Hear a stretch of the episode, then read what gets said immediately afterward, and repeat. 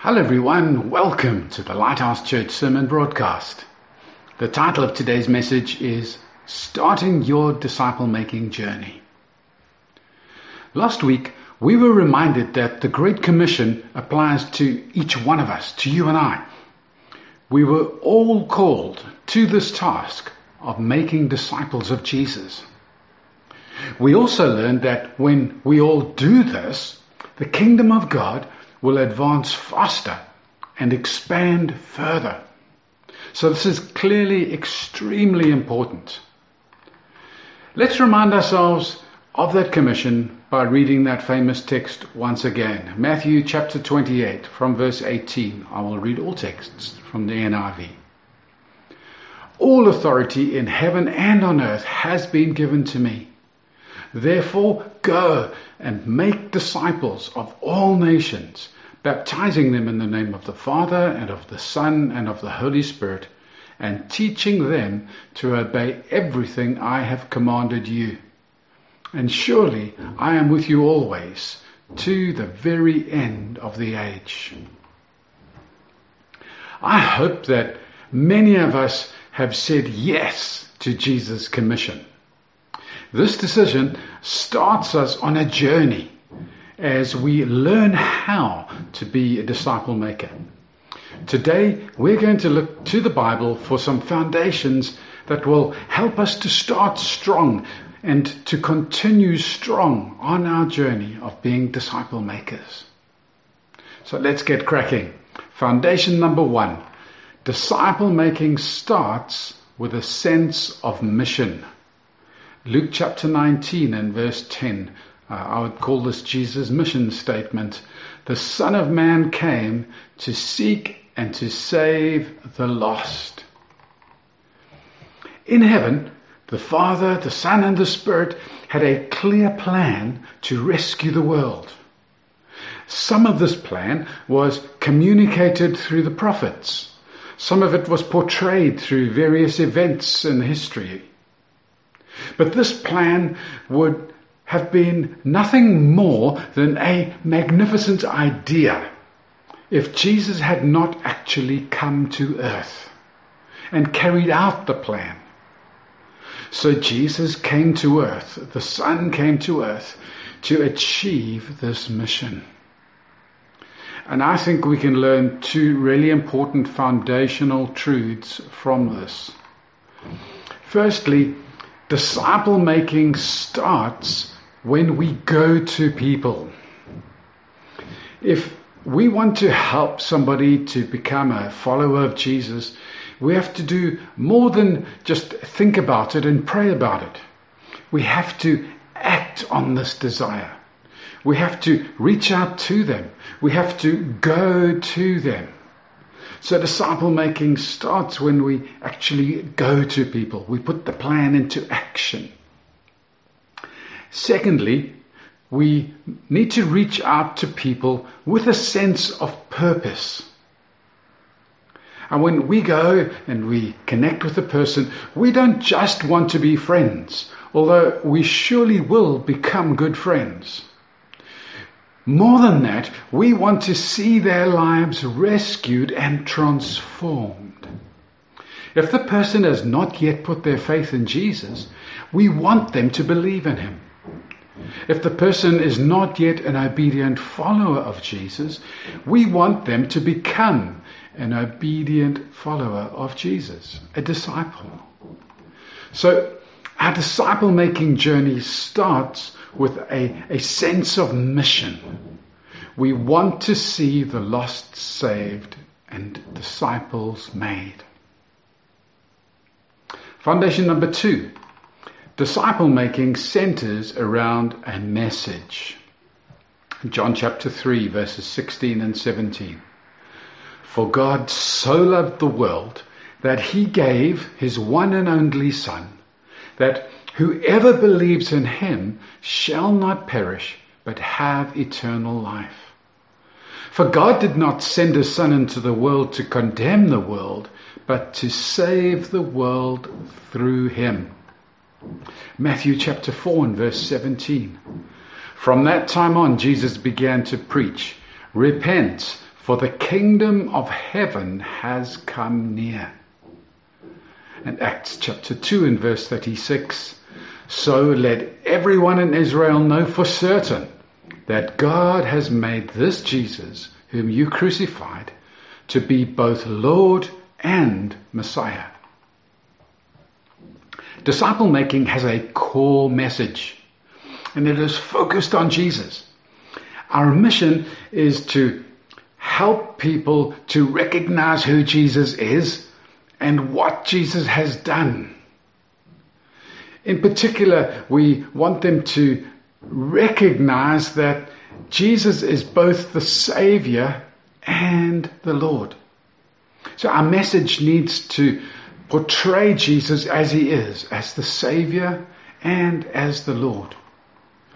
Firstly, they must know Jesus as Savior. John chapter three and verse sixteen and seventeen shows us this.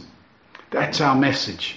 We need to help people to recognize Jesus as the Savior and to believe in him.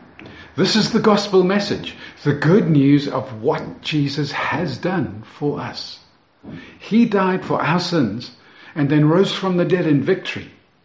This is the most important news that we can ever tell someone. They need to know that there is a Savior. So that's a key part of the message. But friends, Jesus is not only the Savior. There is more that they need to know about him. They need to know that Jesus is the Lord. We find that in Matthew chapter four and verse seventeen, Acts two verse thirty-six. Friends, we need to help people to recognize Jesus as the Lord, as the King of the kingdom of God. They need to recognize him as their King and to come under his rule. This is absolutely essential if we want to see them become disciples of Jesus. Some converts have only heard about Jesus the Savior and not Jesus the Lord.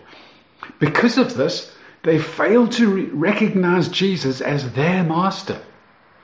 They regard Jesus as, who some would say, their personal Savior, the one who died for them. They don't recognize him as their Lord, as their master. Such converts are likely to be passive, even disobedient, not disciples. Remember, a key aspect of the Great Commission is teaching them to obey everything I have commanded you. A disciple of Jesus recognizes that Jesus is his Lord, his master, his commander, and therefore surrenders their life to him in obedient faith. So our central disciple-making message is all about Jesus, who he is and what he has done, that he is both the Savior and the Lord. Foundation number three. Disciple-making has a clear picture of success. Matthew chapter twenty-eight and verse nineteen. Go and make disciples of all the nations. Romans chapter eight verse twenty-nine. For those God foreknew, he also predestined to be conformed to the image of his Son. And Romans chapter twelve and verse two. Do not conform to the pattern of this world, but be transformed by the renewing of your mind. Then you will be able to test and approve what God's will is, his good, pleasing, and perfect will. The primary goal of disciple making is making more disciples all over the world. But how do we know if we have actually made a disciple? If we don't know what a disciple of Jesus looks like, we may just think that we're making disciples. Disciples of Jesus, according to these texts, can be recognized by changes in their lives. They are being transformed. They are becoming more and more like Jesus. They are also learning to recognize and to obey God's will. As they recognize and obey God's will, They will obey the Great Commission, and they too will become disciple makers. I hope this gives you a, a clearer picture of what is a disciple, because we, we need to have this clear mental picture of what success looks like in disciple making. We want to see more people who are becoming more like Jesus, who are recognizing and obeying his will, and are making disciples all over the world. That's a little picture of success in disciple making. Let me say that again. We want to see more people who are becoming more like Jesus and who are recognizing and obeying his will and making disciples all over the world. Lastly, disciple making is built on healthy relationships. Mark chapter two and verse fourteen. As he walked along, that's Jesus, he saw Levi, son of Alphaeus, sitting at the tax collector's booth. "Follow me," Jesus told him, and Levi got up and followed him. Mark chapter three and verse fourteen. He appointed twelve that they might be with him and that he might send them out. Acts chapter fourteen and verse thirteen. When they saw the courage of Peter and John and realized that they were unskilled ordinary men, they were astonished, and they took note that these men had been with Jesus. And First Corinthians chapter eleven verse one. Follow my example as I follow the example of Christ. Disciple making is relational. Jesus started his disciples' journey with an invitation. Follow me. He called the twelve to be with him. It was later observed about those disciples that these men had been with Jesus. Those disciples had spent a lot of time with Jesus. They didn't just hear what he taught, they saw how he lived. They saw how he prayed, how he loved, how he responded to questions and to opposition. They asked him questions. They made mistakes, were rebuked, well, and they learned from their mistakes. Their lives were transformed through being with Jesus. Now, the Apostle Paul was also a great disciple maker. And he didn't just teach Jesus' words and ways, he demonstrated them in the way that he lived. He called people to follow his example. That means that people knew him. They could see how he lived. You can only follow a person's example if you can see how they live. Now, I think this fourth foundation can be an area where many of us struggle to develop as disciple makers. It's because of the, the challenges that we face in building relationships. Let's be honest and realistic here. The process of making disciples takes time, effort, and energy. As we spend regular time with people and, and we give them attention and we communicate well with them, we respond to their messages, we take their calls. It's sometimes a sacrifice, because we'd rather be doing something else.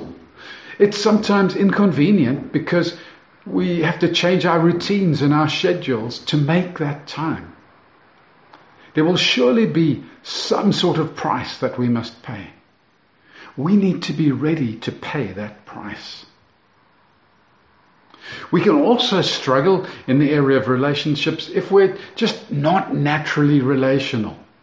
Some of us have to work hard to build healthy relationships. We may have to work hard at being open and honest with people. We may have to learn how to build trust. Some people have likened a healthy relationship to a bridge of trust. It has to be strong if we are going to carry our personal burdens over that bridge. If you and I are going to speak into a person's life, they need to trust us enough to be honest with us and to receive what we say. So we need to build healthy relationships with them. I've had to work hard in this area, and I still do. But it is so well worth the effort. As we learn to build healthy relationships, we find the work of disciple making so much easier. Let me conclude by summarizing the four foundations for disciple making that we've looked at today. Foundation number one, disciple making starts with a sense of mission. We want to see the lost saved and disciples made. So we go to people on this mission. Foundation number two, disciple making centers around a message.